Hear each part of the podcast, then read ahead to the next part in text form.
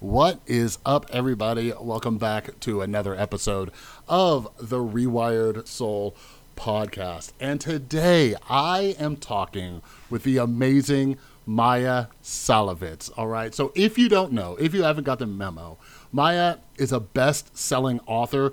Her first book was The Unbroken Brain, and it was all about addiction. And she's a science writer, but specifically about neuroscience. So she really focused on that in her first book.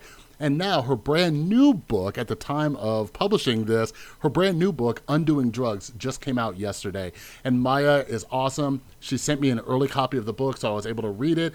And we recorded this to publish this week when the book launched. So, as of now, you can check out the description down below and go get a copy of Undoing Drugs.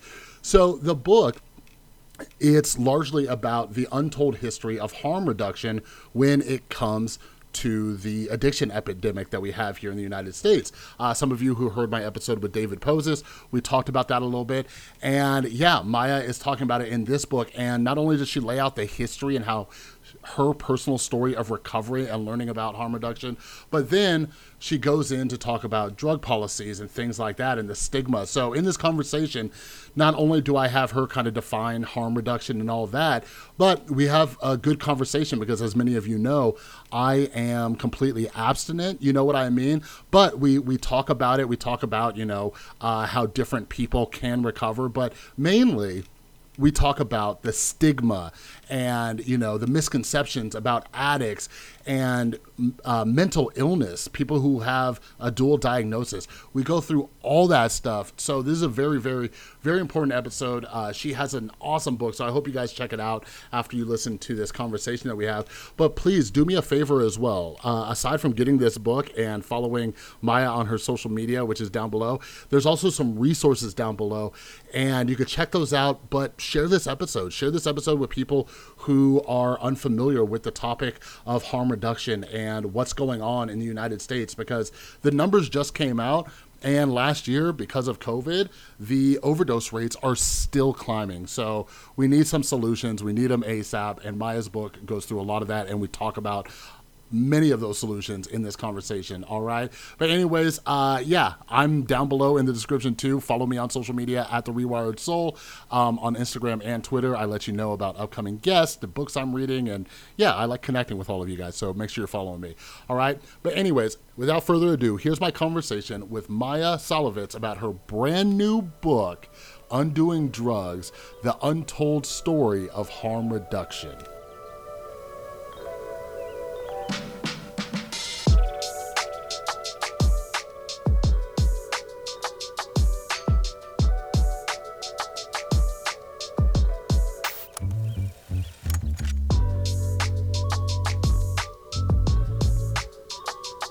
Good morning, Maia. Thanks for joining me. How are you doing today? I'm all right. Thanks so much for having me. Yeah, so we're going to be talking about your brand new book, Undoing Drugs, and I was fortunate enough to get an advance copy. So the first the first thing um, for those who don't know you, can you kind of introduce yourself and what motivated you to write this book?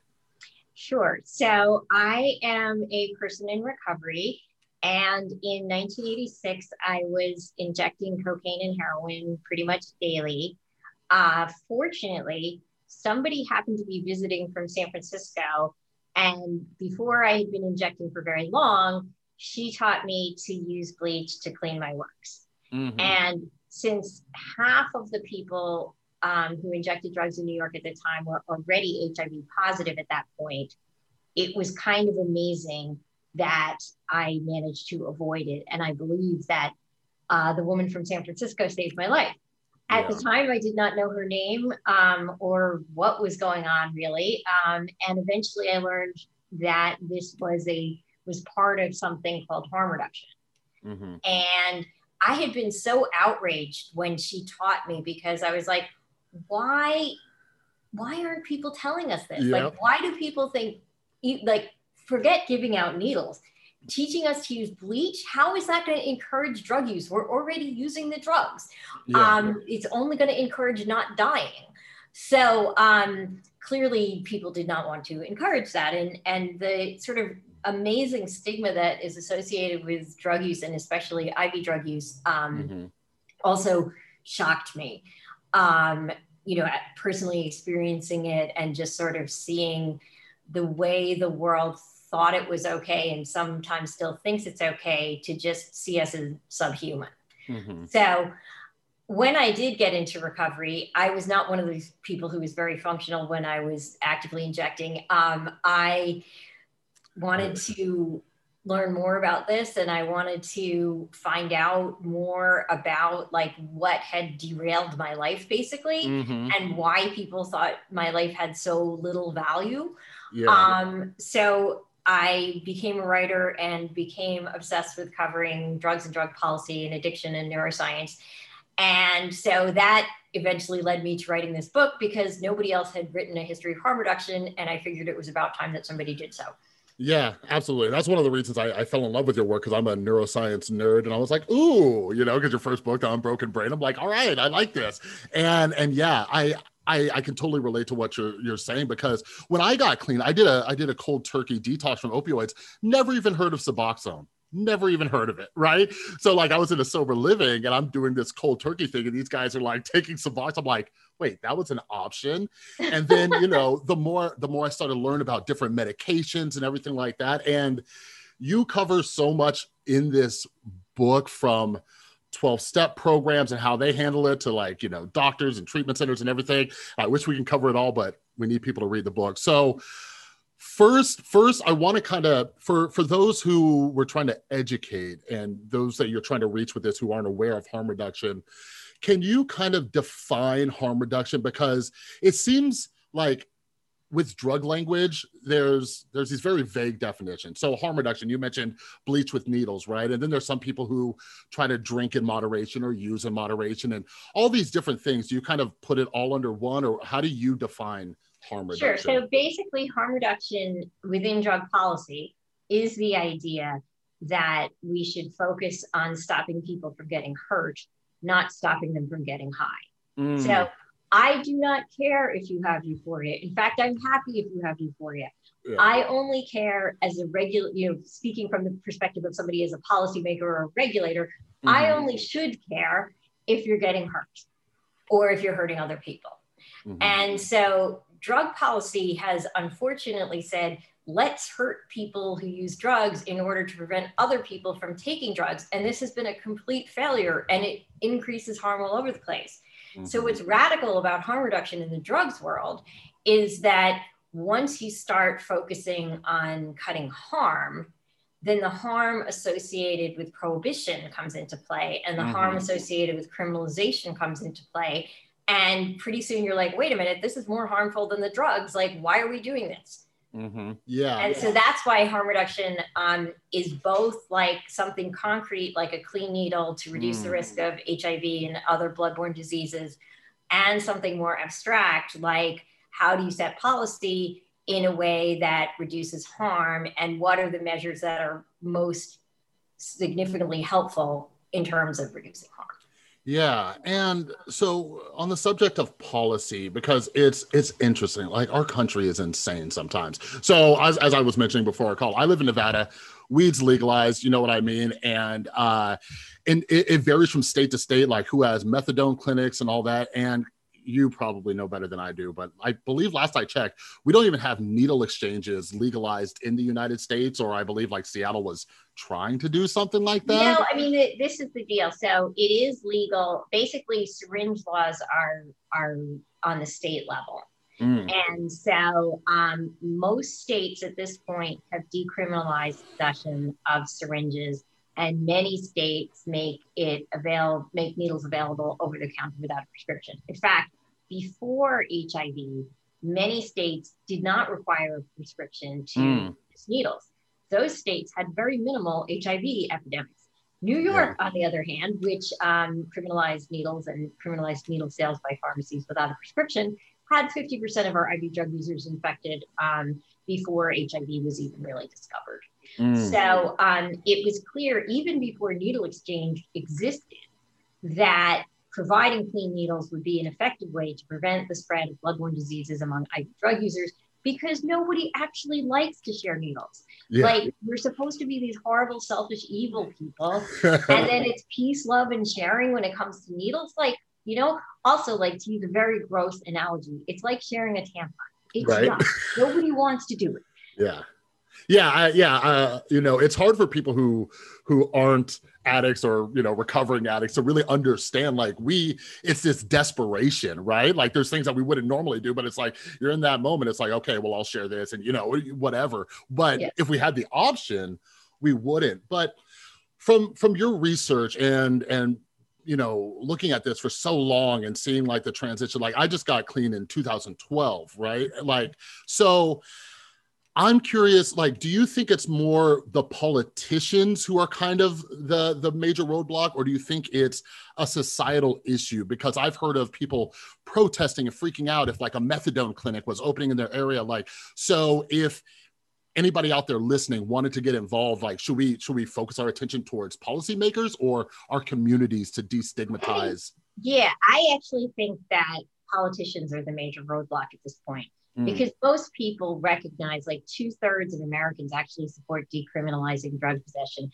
because they recognize that putting people in a cage is not a treatment for a health problem. Like Mhm. it doesn't make sense for marijuana and it doesn't make sense for any substance. Now you can argue about legalization and the details around how would you prevent another Purdue Pharma, um, but it's very clear that locking people up is not a treatment for addiction. And that if anybody you love or you yourself has an addiction, you don't want to be locked up. Mm. You don't, you know that that won't help. Addiction itself is defined as compulsive drug use that continues despite punishment. So why would punishment fix it? It makes no sense. So Mhm. I think the public, as has been very clear with marijuana for a long time, is way ahead of the politicians on this because if you looked at it, the polling on marijuana was favorable towards legalization. And in fact, state initiatives did legalization many, many years before Mhm. state legislatures would okay it because people who are going to vote for an initiative, I don't care, I'm not getting reelected. Yeah. Um, but the politicians were so afraid of the demagoguery of the 1990s, which was like, if you're soft on crime or drugs, you will never win an election. So the Democrats had to like outdo the Republicans with being so tough on drugs. And that's how we got into this policy mess in part. Um, because everybody decided, yeah, drugs are bad. We should do everything to fight them without considering anything about the effects of that, except, of course, considering that it will win me elections and make me, uh, as a politician, able to like lock up lots of Black people yeah and other people of color. Um, so if you think about it from the point of view of um, politicians wanting to win elections and politicians wanting to like dog whistle racism, our drug policy has been really successful. In terms of drugs and addiction and in terms of harm to people not so much. But the um you know it one thing that harm reduction makes clear is that the roots of our drug laws are racist. They have nothing to do with science it was not like some government committee sat down and said tobacco's safe so we should legalize it and marijuana's unsafe and we should like really lock people up for it it was a Mhm. series of panics over oh my god they're going to let white you know black people are going to let are going to teach white women to like you know Right. pot or you know and they're going to seduce them or something like this and we cannot defile you know it's just yeah you know um really really really racist and Yeah. look at i mean even just look at the new york times coverage in the 1980s it's like blatantly racist um you know and i mean i remember sort of early on in my journey like you know i used to say oh i'm not your typical addict and then i realized what i'm basically saying is i'm not black and Ah. actually black people are not typically addicts and the um that is a racist statement Mhm. um you know um like there is no typical person with addiction as i prefer to say now um the the way we stereotype it is totally due to criminalization Mm. Yeah, yeah, and uh, you have an excellent chapter in there. Uh, I believe it was "Undoing Divisions," and you kind of talk about that history. And you mentioned Michelle Alexander's awesome book, "The New Jim Crow," and all these things. And and yeah, and so here's and and like when I think about this stuff, like uh, so I'm half black. Obviously, I look white, right? But I was a prescription opioid addict. Like my my dealers were like white lady, like older white ladies, right? Like I would just go to the suburbs and I would, you know, buy their extra pills or, you know, whatever.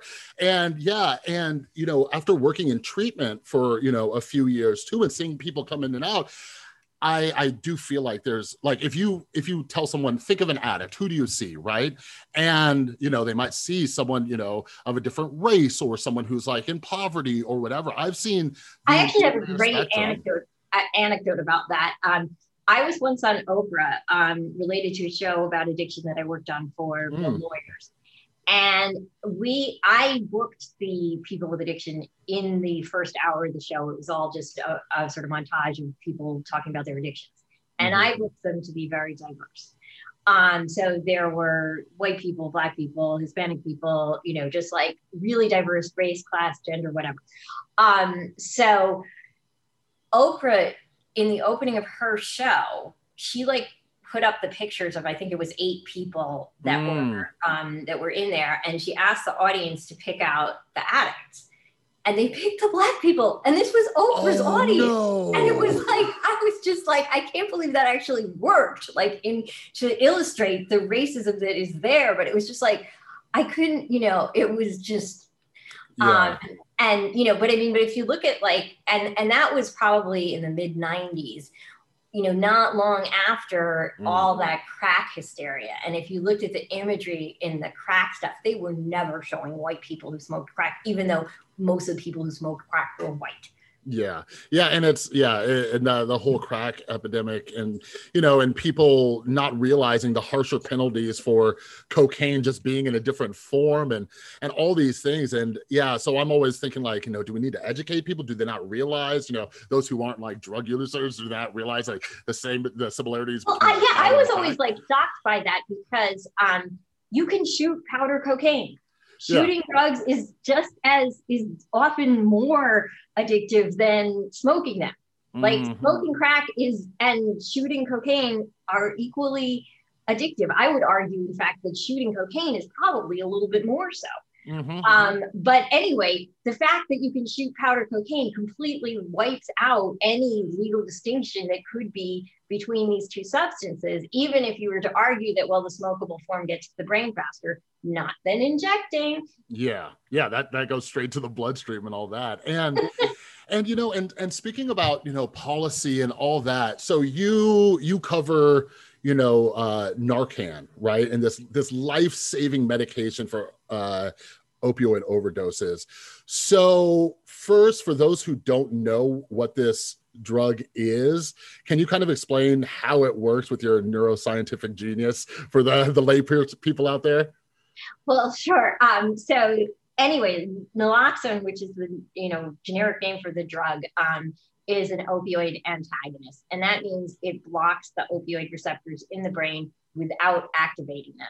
It has a very strong affinity for the receptor, which means basically that it knocks off any opioids you have there, including your natural endogenous opioids. Mm-hmm. Um, so, which are like the chemicals in your brain that make you feel connected to people and warm and happy, and naturally so without any external opioids for most people. For some people, we need a little extra. Um, but um, anyway, so naloxone is basically a pure antidote to opioid overdose.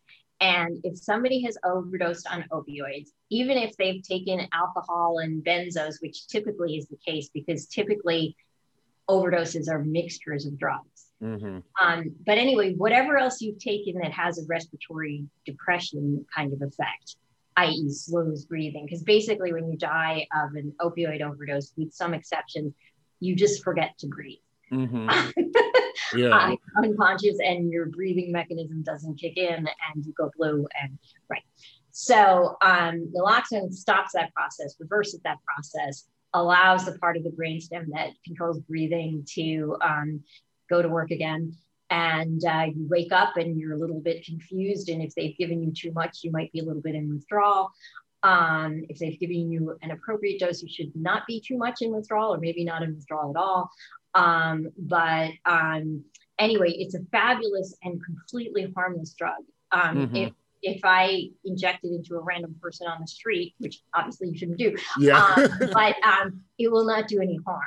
Um, you know, they might possibly notice a bad mood for about 20 minutes, but um, even that, you know, people mostly can't tell it from placebo.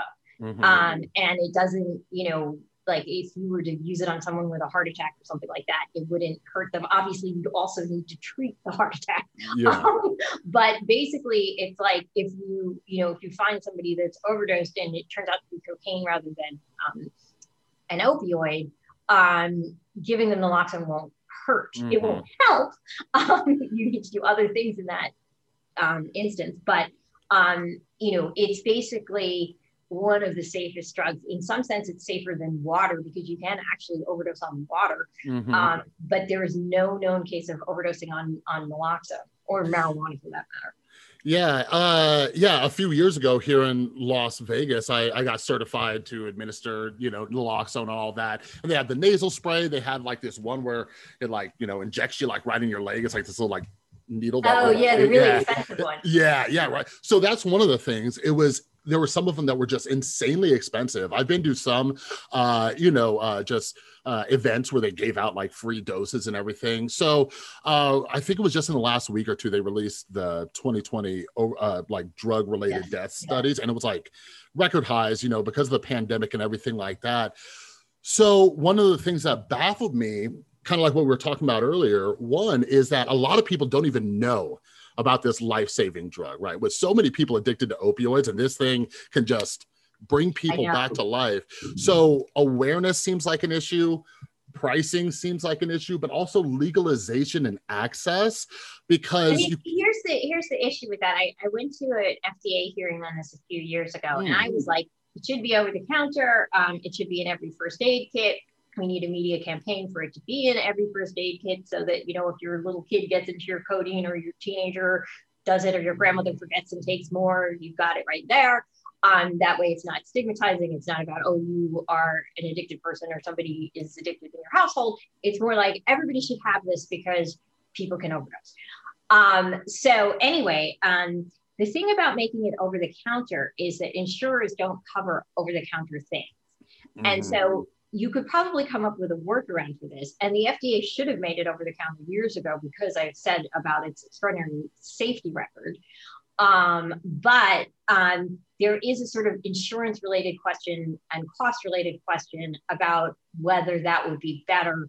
Um, anyway, it should be in every first aid kit. Everybody should just have some just in case, like, you know, mm-hmm. why wouldn't you? Um, you could save a life. Um, and you know, it's like it's like the pilots say about flight safety equipment. It's better to like uh, have it and, and not, not, need it, it yeah. than need it and not have. Yeah. So do you? I don't. I don't know if you know the answer to this, but what what is I'm wondering what the primary issue is. Is it expensive or is it no? Know, it's a uh, generic drug and it's been generic for many, many, many hmm. years. It is not expensive. It is actually, I believe, a byproduct of the production of uh, you know opioids from poppies. Hmm. Um, and it is not especially expensive to produce, from what I understand. It's just capitalism or hyper capitalism right. that is creating this ridiculous situation where um, people are charging you know huge amounts of money for a generic safe drug that should have been otc years ago except for financial yeah, yeah, no, that's what I, I, I, you know, was wondering because you know, like uh, it's issues that we're seeing with like insulin or AIDS medications and things like that, where you know the pharmaceutical companies can be like, ah, we'll mark this up and you know go insane with it, and there's all these people dying, and that's kind of why I try to get people like, hey, pay attention to politicians and what they're talking about with all these things, because like no matter who you are, we all take medications at some point, are going to need them, and there's certain ones that are like literally saving people's lives, and we need access to, and I mean and that insulin that kind of thing so crazy. Um, mm-hmm. I still don't understand how anybody could like have that on their conscience, like that they would do that. Like I just, I just don't get it. Yeah, yeah. I uh, I recently had uh, Marshall Allen on here to talk about his book on you know the the medical debt and issues and things like that. And but i'm always just thinking i'm just like you know we need more like regulations or i don't know if nationalized healthcare or you know whatever it is just so people don't even have to worry about it. But that's a that is a whole other conversation that is, that is um, but so here's here's something that I get concerned about. Just you know, my experience working with a bunch of addicts and everything like that. And this might dip into your topic about like parents and programs like uh, Al-Anon and things like that.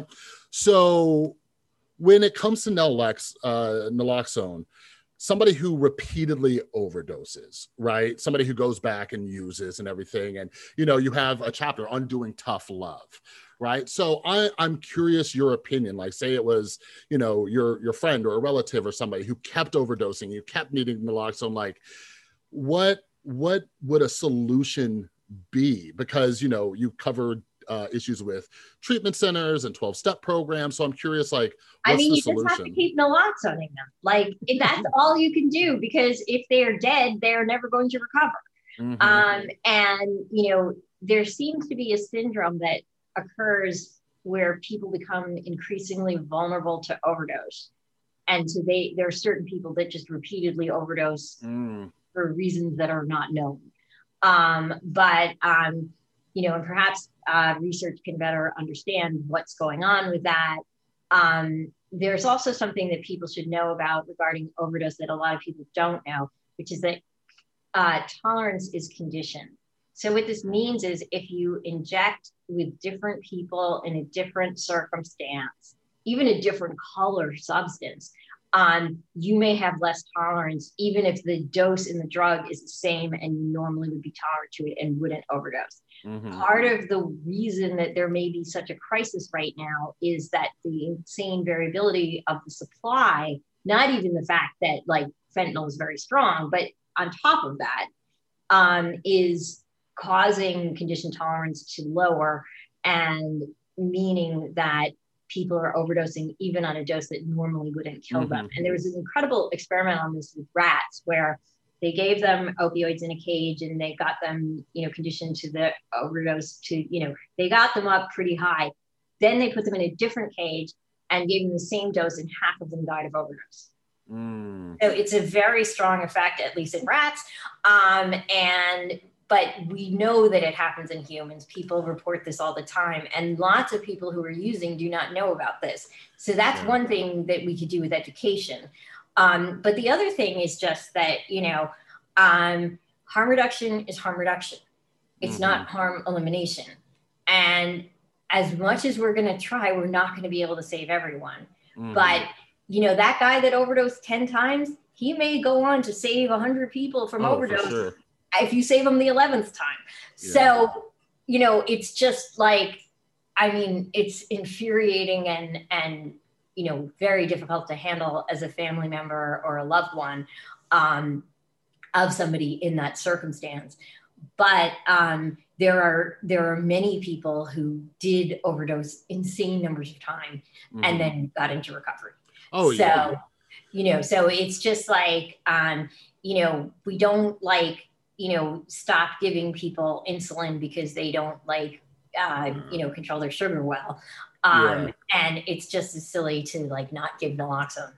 Yeah, no, ab- absolutely. I, I, definitely agree. And that's something, you know, I, I, try to teach people who are chronic relapsers and want to give up. I have met people who have re- like chronic relapsers, chronic overdosers, and then now they're sober five, six, seven years. Their life is just phenomenal. You know, like you never, you never know because like, especially me, I relapsed multiple times and then something finally it just it just clicked so and i mean the other thing that's really important if you want to prevent overdose death get people on methadone and suboxone mm-hmm. if you stay on it it cuts your risk of dying by 50% or more even if you continue to use because it keeps your tolerance up mm-hmm. so if you are a person who is repeatedly overdosing even if you don't want to get into recovery just get on it so yeah. that you and take it steadily so that you can minimize your risk. Yeah, yeah, absolutely. I, I I've known multiple people who, you know, they didn't realize their tolerance had changed. They went back to their same dose and they they overdosed. You know what I mean? So on that, and so with addicts and family members, how big of a role do you think education is? And do you think the stigma and criminalization is blocking people from getting educated because we want to look at it as such a black and white situation. Yeah, I mean, I, I think, you know, one of the things that happened that surprised me after Unbroken Brain came out was that I heard from a lot of family members who read it and said, "Oh, I can understand my addiction, my addicted person, you know, for the first time. Like, oh, they're not doing this to like mess with me. They're not doing this because they're angry or rebelling against me. They're not doing it to like make my life miserable. They're doing it because they believe that this is the only way they can survive emotionally. Mm-hmm. And so mm-hmm. when you kind of get more empathy across that, um, and more people with addiction can empathize with their own selves and not be so hard on themselves, you can get a lot of good things happening. And I think, mm. like, yeah, you're not going to reduce stigma dramatically without decriminalizing because the whole point of criminalization is to create stigma. Yeah. like, I don't understand why people don't get this, but like, if you criminalize something, you want people to see it as bad and not do it. Mm-hmm. And you mm-hmm. want people to see the people who do it as bad people because that way you will presumably not have to lock up the entire population for violating the law. Mm-hmm. Um, so you know, um, so yes, um, criminalization is an enormous, also obviously the harm that comes from having a criminal record and from mm. incarceration itself, which massively increases overdose risk um, and doesn't provide treatment 99% of the time.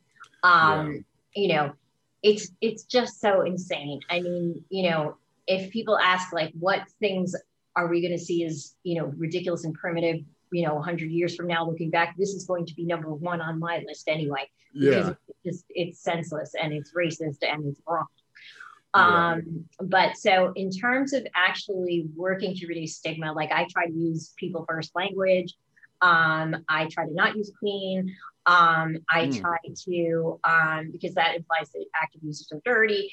Um, I try to um, uh, just humanize the situation because because I don't look like your stereotypical person with addiction, um, I can get people who have that stereotype in their head to think differently, mm-hmm. um, at least sometimes.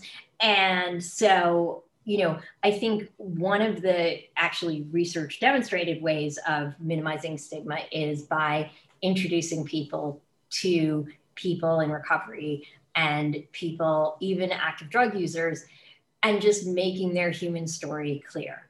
Mm. Um, I think one of the things, you know, the most stigmatized people among people with addiction are probably women who are pregnant during their addictions. Mm. Um, and I have never talked to one of those women and not come away feeling like half traumatized just by listening to their story. Oh, yeah. Um, this is not a case of frivolous people like just wanting to have fun. Yeah. It is the case of people who've been raped since they were 3 mm-hmm. uh, who you know watched their father shoot their mother, um, uh, who witnessed all kinds of insane, horrible things, often repeatedly. Like when you hear those stories, oh, now I understand why you yep. can't quit smoking the crack, you know? Um, yeah. And so, um, that is really helpful in terms of stigma because it's just people have so mystified drugs that oh we don't understand why people would do it. Well they do it for relief and they do it for mm-hmm. pleasure and they do it for meaning.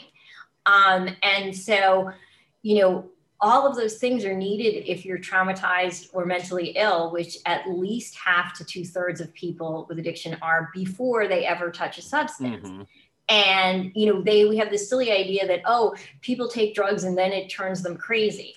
No um, and crazy is a word i try to avoid but typically the um, what happens is like say in my case i'm depressed. I mm-hmm. can't socialize because i am aspy and I discover that yes, people do want to hear me go on and on when I'm talking about drugs. So it's not that much of a social problem.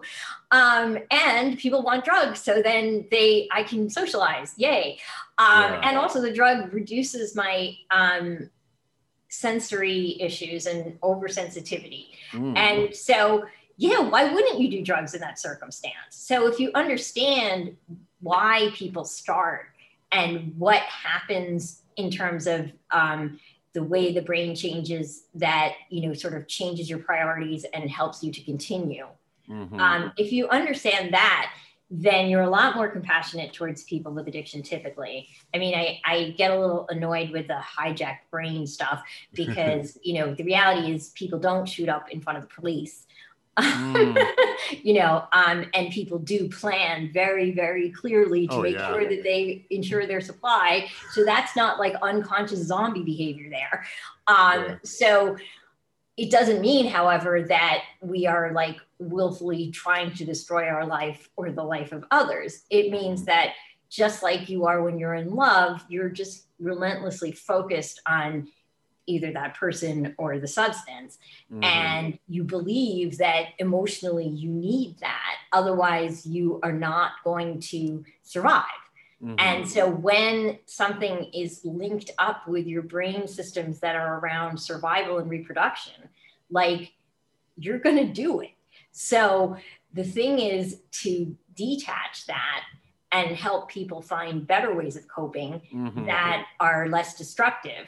And sometimes that is moderating the drug use, sometimes that is abstinence, sometimes that would be taking methadone or buprenorphine or even heroin if you can get it legally long term. Mm-hmm. Um, you know, sometimes you need antidepressants, sometimes you need anti-anxiety. Like there's all kinds of different. You might need to start weightlifting. I don't know, like whatever it is. Yeah. Um, you can um, you can often find a combination of things that are going to sustain your recovery. But mm-hmm. just assuming like it's it's kind of like when people try to like stop autistic people from doing autistic behaviors like you know repeating things or whatever autistic mm-hmm. behavior may be like you just want them to look normal they just mm-hmm. want to feel okay so if you take away their repetitive behavior without providing something else that gives them comfort you are not fixing the problem you might look they might look better to the mm-hmm. outside world but that is not the thing. And similarly, we just fixate on the drug or we fixate on the behavior instead of saying what purpose is this behavior serving and can we get that need met in a different way. And also, if somebody's just doing an annoying repetitive behavior, like just leave them alone let them do it if you're annoyed go in the other room yeah. yeah no absolutely and uh, yeah i i am loving this conversation because I, I couldn't i couldn't agree more um you know there's this misconception that people wake up in the morning and they say you know what? I'm gonna shoot some heroin and destroy my life you know uh and and i can relate to what you were saying about you know talking to these women and you know uh who are addicted like I, I had my own story, right? My mom was an alcoholic until I was 20 and just, you know, my traumatic childhood. But then when I started working in treatment and working with hundreds of different addicts and hearing them, their stories, I, I'm, I'm like, how could anybody hear this story and not want to use drugs? You know what yeah, I mean? Exactly. Yeah. Like, and and a lot of people don't know. And you know, part of it is we don't run around and not everybody's comfortable with sharing these very traumatic experiences. But kind of like you said, is you know, the the purpose is kind of find what what we could replace it with or better coping skills or harm reduction. And and everybody's different, right? And that's kind of what I wanted to talk to you uh, about next. So you know, I got clean, uh, like sober through uh, 12 step programs, right? And it was just abstinence all the way and everything like that. I'm like, okay, cool. And it's what worked for me, right? But now through my experience, I've seen some people, it's harm reduction in various forms, whether it's uh, Suboxone maintenance or, you know, whatever it is. So, uh, quick random question too. So with, with your recovery, do you practice abstinence or is it a form of long-term harm reduction like how how do you do your well i do not use cocaine or heroin um, that in that sense i practice total abstinence um, if i were to need an opioid for medical use i would um, you know make sure that it was um, handled in a way that was monitored and i was mm. supported appropriately um, i have drank alcohol I have smoked marijuana. Um, uh, you know, I do these things occasionally, sometimes regularly, but it has not, um, it has not caused me problems. Mm-hmm. I'm very careful in terms of substance use. Um, and I use caffeine pretty much daily. Yeah. Um, uh, but, um, you know, it's like, you know, when I drink, I'm always aware, like, you yeah. know, um, but the thing is, I just don't like alcohol the way I liked opioids and cocaine. Like, right. I, you know, if I have more than I should, I don't like it. Mm-hmm. You know, Yeah, that exactly. never happened. I mean, yes, I when I had more cocaine than I should, I didn't like it either, but I still had that like drive to repeat it, even though I hated it at the Yeah. end. Um, like that just doesn't happen. Mhm. Um, and so like I feel like if I would fall into one of those patterns, like I've been experimenting now that marijuana is legal in New York, um, with using it for sleep, which is an issue for women and probably men my age as well. Mm-hmm. um, you know, and like, you know, I could take a benzodiazepine, um, but like I really don't want to be physically dependent on benzodiazepines. That's Mhm. way worse than you know oh yeah. marijuana. Um, you know, so I like I'm experimenting with this. I'm experimenting with CBD. Um, Mhm. I'm just trying to like, you know, find a way to be able to sleep properly. yeah. But um, you know, and, and for a long time, like I sort of wasn't totally out about the fact that my Mm. recovery is not completely absent. Um, but I feel like, you know, I should be out about it now. Um, and if somebody happens to see me drinking a glass of wine, they don't have to be Don't like freak "Ah, out. Yeah. Yeah. um, but you know, it's like it's funny because I also like part of the reason I kind of stayed closeted about it for a while was just that I know that for people in 12 step recovery, it kind of discredits you. They're just like, well, oh, she's relapsing and, and justifying her relapse and, and she's not really sober. So whatever she says doesn't matter. And like that infuriates me in general. Mhm. But for a long time, like I was completely abstinent um, for at least seven years Mm. um, like and then um, you know and at that point i even rejected antidepressants which was a major mistake. Like i really could have had a lot better time in my 20s if i had taken antidepressants earlier. Um, you know but there was that whole like oh you know it, you're not sober it doesn't count. And then when i finally took antidepressants like holy cow like this really works to reduce my sensory stuff yeah. i am not anhedonic anymore so i can enjoy things yeah. I'm not like constantly like freaking out about being overly needy. Mhm. Um, people like me a lot better because I'm not having all of those things happen. Um, and so like it solved like a lot of my social issues. Um, and so I was very outraged about the fact that I'd sort of bought into that for a while. I mean, I didn't buy into it for other people. I always thought like if you need medication, you should take it. Um, Ah. but like I, you know, for myself, it took me a long time to actually do it. And I am, you know, been on antidepressants ever since and Yeah. have no intention of stopping. And I don't see that any differently from, you know, being on methadone or Suboxone. Like it does what I needed to do in terms of turning down the volume. And like a lot of people are very stigmatizing about turning down the volume on things because they think, oh, you don't feel anything. Oh, you know, you're numb or something like that. Well, Mhm. if you're constantly up here in terms of the intensity of your sensation, like going down here makes Yeah. you more typical, not less. yeah. And so assuming that everybody's down here and needs to be up here is just wrong. Like the baselines are different for different Mm-hmm. people. And so it's really important to um, take that into account and recognize that like a drug that for you might be numbing and distancing and like horrible for Mhm. somebody who's like constantly in the throes of intense emotion that just might allow them to experience typical emotion and not like be numb Yeah, and yeah, and that's you know, especially with antidepressants, like uh, like I mentioned, you know, uh, I, I just celebrated nine years. I've been taking antidepressants since I got clean, but that was a a huge struggle for me when I when I first got in there. And fortunately, uh, my mom's a psychologist, and she uh, she's a clinical director at a treatment center, and she's very pro medication. So when I started, because I I had really bad anxiety too. That's one of the reasons I drink and use so much and I was freaking out. I'm like, well, if I if if I don't, you know, get less anxiety and get a little bit happier, I'm gonna go back to like snorting pills. You know what I mean? right And I remember, you know, my first sponsor, he didn't agree with the antidepressants, and and I'm just like, well, oh well, I'm taking them. You know what I mean? And that was that was my thing, and it's what I try to teach other people if they do go the 12 step route. I had to heavily filter what yeah, was coming in. like, take Yeah. what you like, and leave the rest was the most important slogan. Because you know, my feeling on 12 step is first of all, we shouldn't be paying for it in treatment centers. It should not be Mm. part of treatment. Like it is a self-help group and it is very useful for social support. But teaching people the ideology of 12 steps and calling it addiction treatment mm. is making us pay for stuff you can get for free while not giving people access to stuff you can't get for free. Mm. So, and also not to mention First Amendment issues in terms of like, you know, the religious spiritual thing um, and the anti medication bias. Mm-hmm. Um, I have personally found that AA is way better than NA in terms of anti medication bias because NA explicitly yeah. um, opposes maintenance.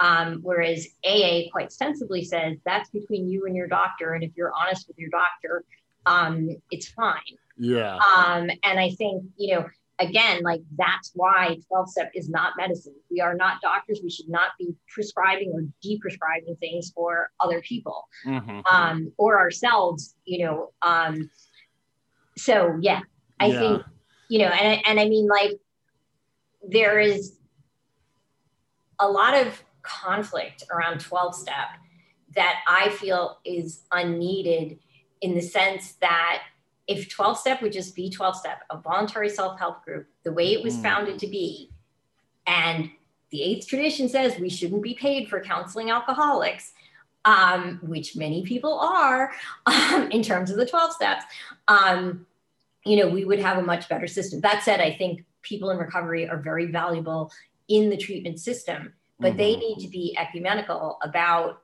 what they recommend mm-hmm. and say, well, this is what worked for me. It might not work for you. Yeah.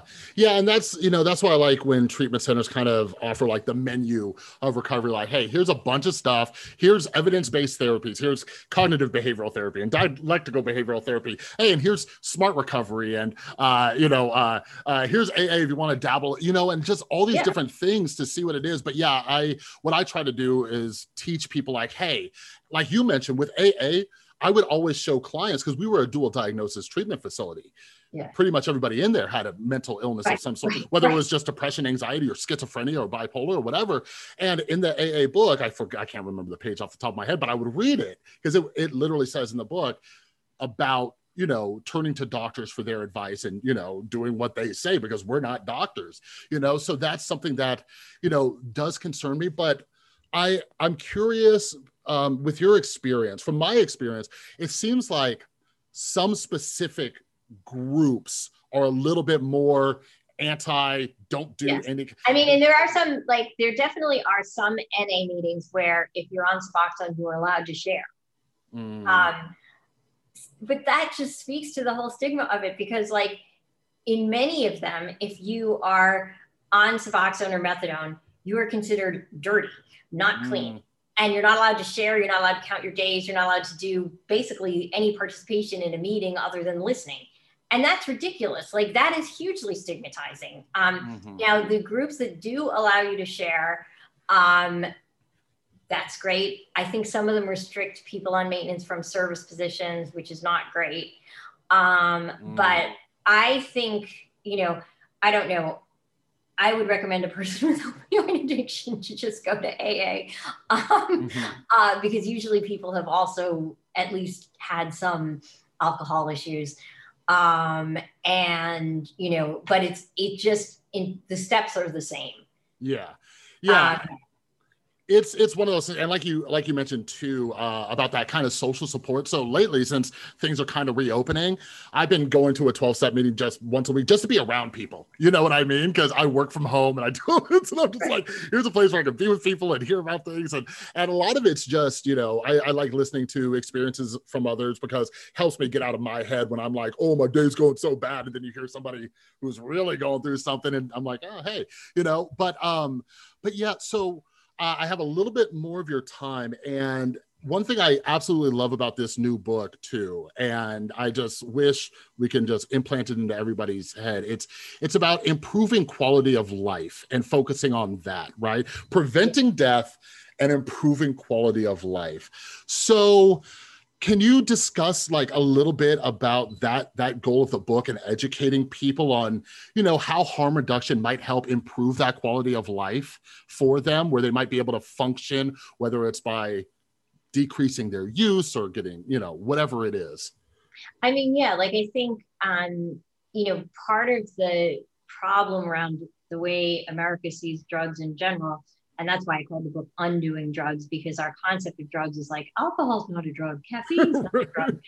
You know, no, we need to recognize these are all drugs. Some are culturally approved, some aren't. Yeah. And that's mostly a matter of racism. So let's fix that. Um, but I think the um, in terms of um, you know improving quality of life and stuff like this, what harm reduction says is that recovery could be seen as any positive change.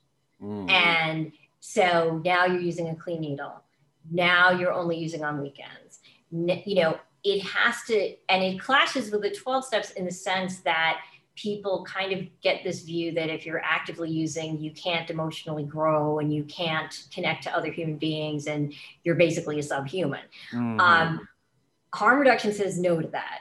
Harm reduction says that like recovery can start before you even put down the drugs. And in fact, for some people, that may be the only way it can start. For example, if you're extremely traumatized, um, you may need to learn better skills to cope with your trauma before you stop using, because otherwise you will not be able to stop using.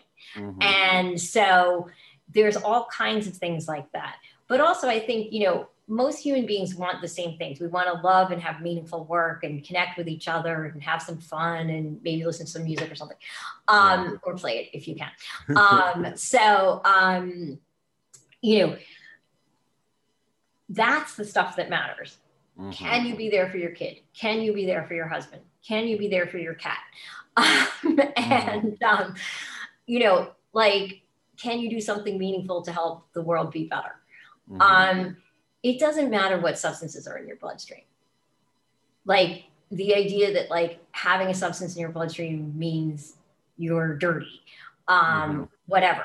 Now, I completely get that abstinence is critical for for some people's recovery and like i said i am stayed from cocaine and heroin yeah. um you know and i don't want to say like oh i could like occasionally use cocaine or whatever no i can't like i recognize that Yeah. And i think it's understandable to like want some distance from the substances that cause you problems and if that's Mhm. all substances then that's all substances Mhm. um, the the problem comes when you stigmatize other people whose pathway is different. Yeah. Um, and so, what harm reduction says is there's a zillion pathways.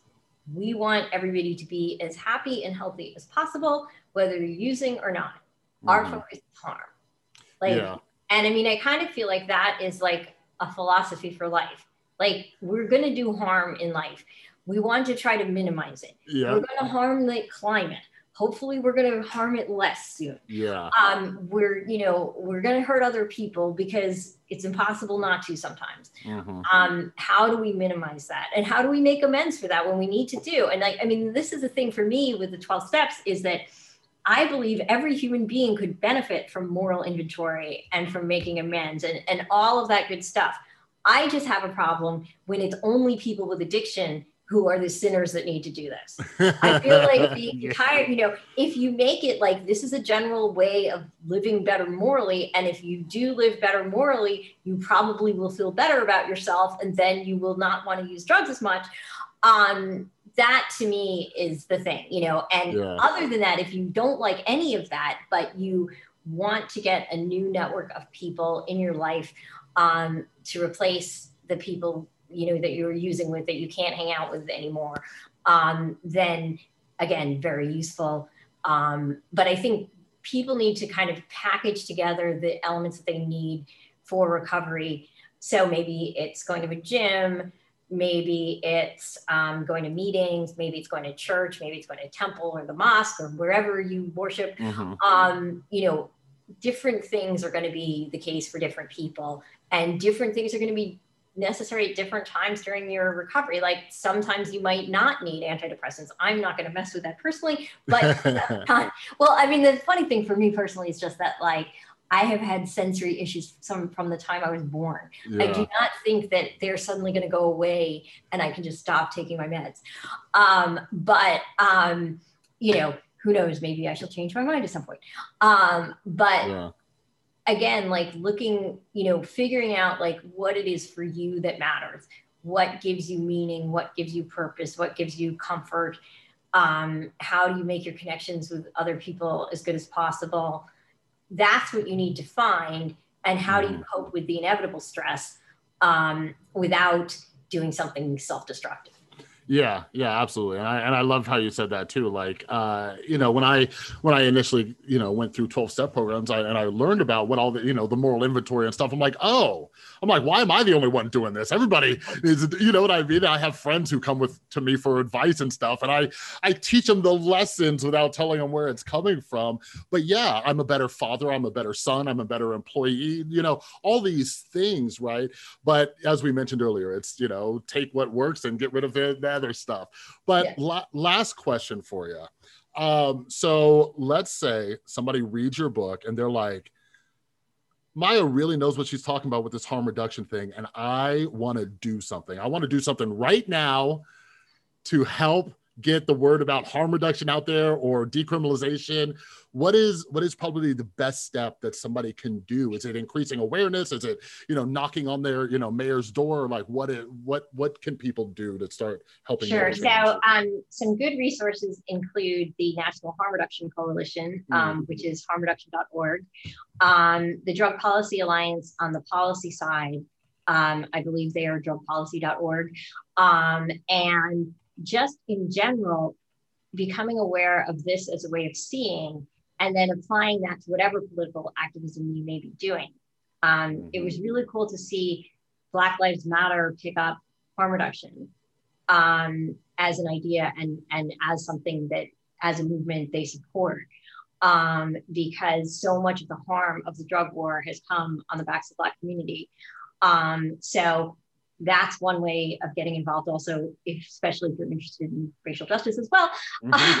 um, and one you stone. should be if you are like you know if you're trying to deal you cannot you cannot ignore that aspect if you're trying to reduce harm because that has been some of the most you know harmful Mhm. um, and so there are also um, you know local needle exchanges where you can volunteer um, any of those things get involved in the naloxone program um, and just yeah like lobby your politicians that we don't want this drug war anymore Mhm. and that it's not just weed Yeah, yeah, absolutely. And I'll, I'll link all that stuff down in the description. And speaking of, too, before I let you go, we're recording this before the book launch, but when it airs, the book will be out. So, where can people find the book and where can they keep up with you for updates, events that you're doing, and stuff like that? Uh, sure. So, um, so you could, if you want to get it from indiesbookshop.org is good. Um, Barnes and Noble, Amazon, any bookstore should be able to have it. If you ask them to order it, it's always good for an author. Yeah. Um, uh, I am, yeah. So those are generally um, the places you can get it. Um, and to find me, um, I'm at maiasz.com. So it's M A I A S like Sam, Z like zebra. Um, and uh, yeah, because I didn't want people to have to spell my whole The whole thing. never find my website. awesome. Yeah. And I'll link all that down below. And and you're you're you're pretty active on Twitter too. So I'll put yes, that down yes. there. My at maiasz Twitter is often the best place to find me. Although perhaps someday I'm going to minimize that. Although I have to say, I have met some fabulous people on Twitter, and that's that's how I connected with you. yeah. So exactly. So I mean, and it's it's just like yes, there's a lot of terrible nonsense on there, but you can actually make connections with people in your field um, in a way that is really useful um, for activism and organizing and journalism and um, probably for many other careers that I know nothing about. absolutely. Well, Maia, thank you so much for your time. I love the book and I appreciate you sending me an early copy to check it out and hopefully everybody else reads it. So thanks again. And I, I wish you all the best with the book launch. Thank you very much, and, and all the best to you as well. Thanks. All right, everybody. I hope you enjoyed that conversation with Maia about her brand new book, Undoing Drugs. And yeah, I hope you I hope you learned a few things and I hope you share this. Share this with people you know because one of the main things I try to do is not only spread awareness but decrease the stigma. And so much of that comes through education, right? And as Maia and I were talking about, a lot of this has to do with drug policy and what we're teaching people about drugs and, you know, uh, the, the crazy drug war that hasn't done anything. And if you're like me, a millennial who grew up and took the DARE program. Clearly, it didn't work. So we need some changes, and we need to start looking at this stuff and policy changes and all that. So make sure you check out Maia's book as well. It's linked down in the description. I've linked all the resources that she mentioned as well, and most importantly, follow her over on Twitter because when she's not writing books, she is being an activist and writing, you know, articles and all that kind of stuff. So make sure you're following her, all right? And while you're over there on social media following Maia, make sure you're following me as well over on Instagram and Twitter at The Rewired Soul so you don't miss any upcoming episodes or future episodes uh, because oftentimes I record these like weeks in advance. So you'll get a little heads up of who I'm talking to so you can grab a copy of the book before the episode even comes out, all right? But if you're new here and you love this episode, you love what I'm doing talking to these authors about important subjects, subjects, make sure you're following or subscribed to the podcast, uh, whether you're on Apple or Spotify. And on Apple, take two seconds, do me a favor, leave a rating and review. All this stuff, sharing it, rating it, reviewing it, all that helps distribute the podcast to more people. It finds more people because the algorithms are like, oh, people enjoy this kind of content. It's pretty interesting. You know what I mean? So so share it out there, subscribe, and all that good stuff. All right, but there are also some links down below if you want to support the podcast in any way. Uh, I have books that I've written about my personal recovery journey. I've written some mental health books. They're over at therewiredsoul.com, uh, or you could become a patron, uh, get advanced episodes, exclusive content, all that stuff, and as I've mentioned, I am really big into my own mental health. So I use BetterHelp Online Therapy. There's an affiliate link down below. Check that out if you want to improve your mental and emotional well being with a licensed therapist from the comfort of your own home. All right. But, anyways, thanks again to Maia for coming on. And I really hope you all go check out her book. But yeah, everybody have a wonderful rest of your day and stay tuned because we have some other great authors coming this week. All right, so thanks for listening, and I'll see you all uh, next time.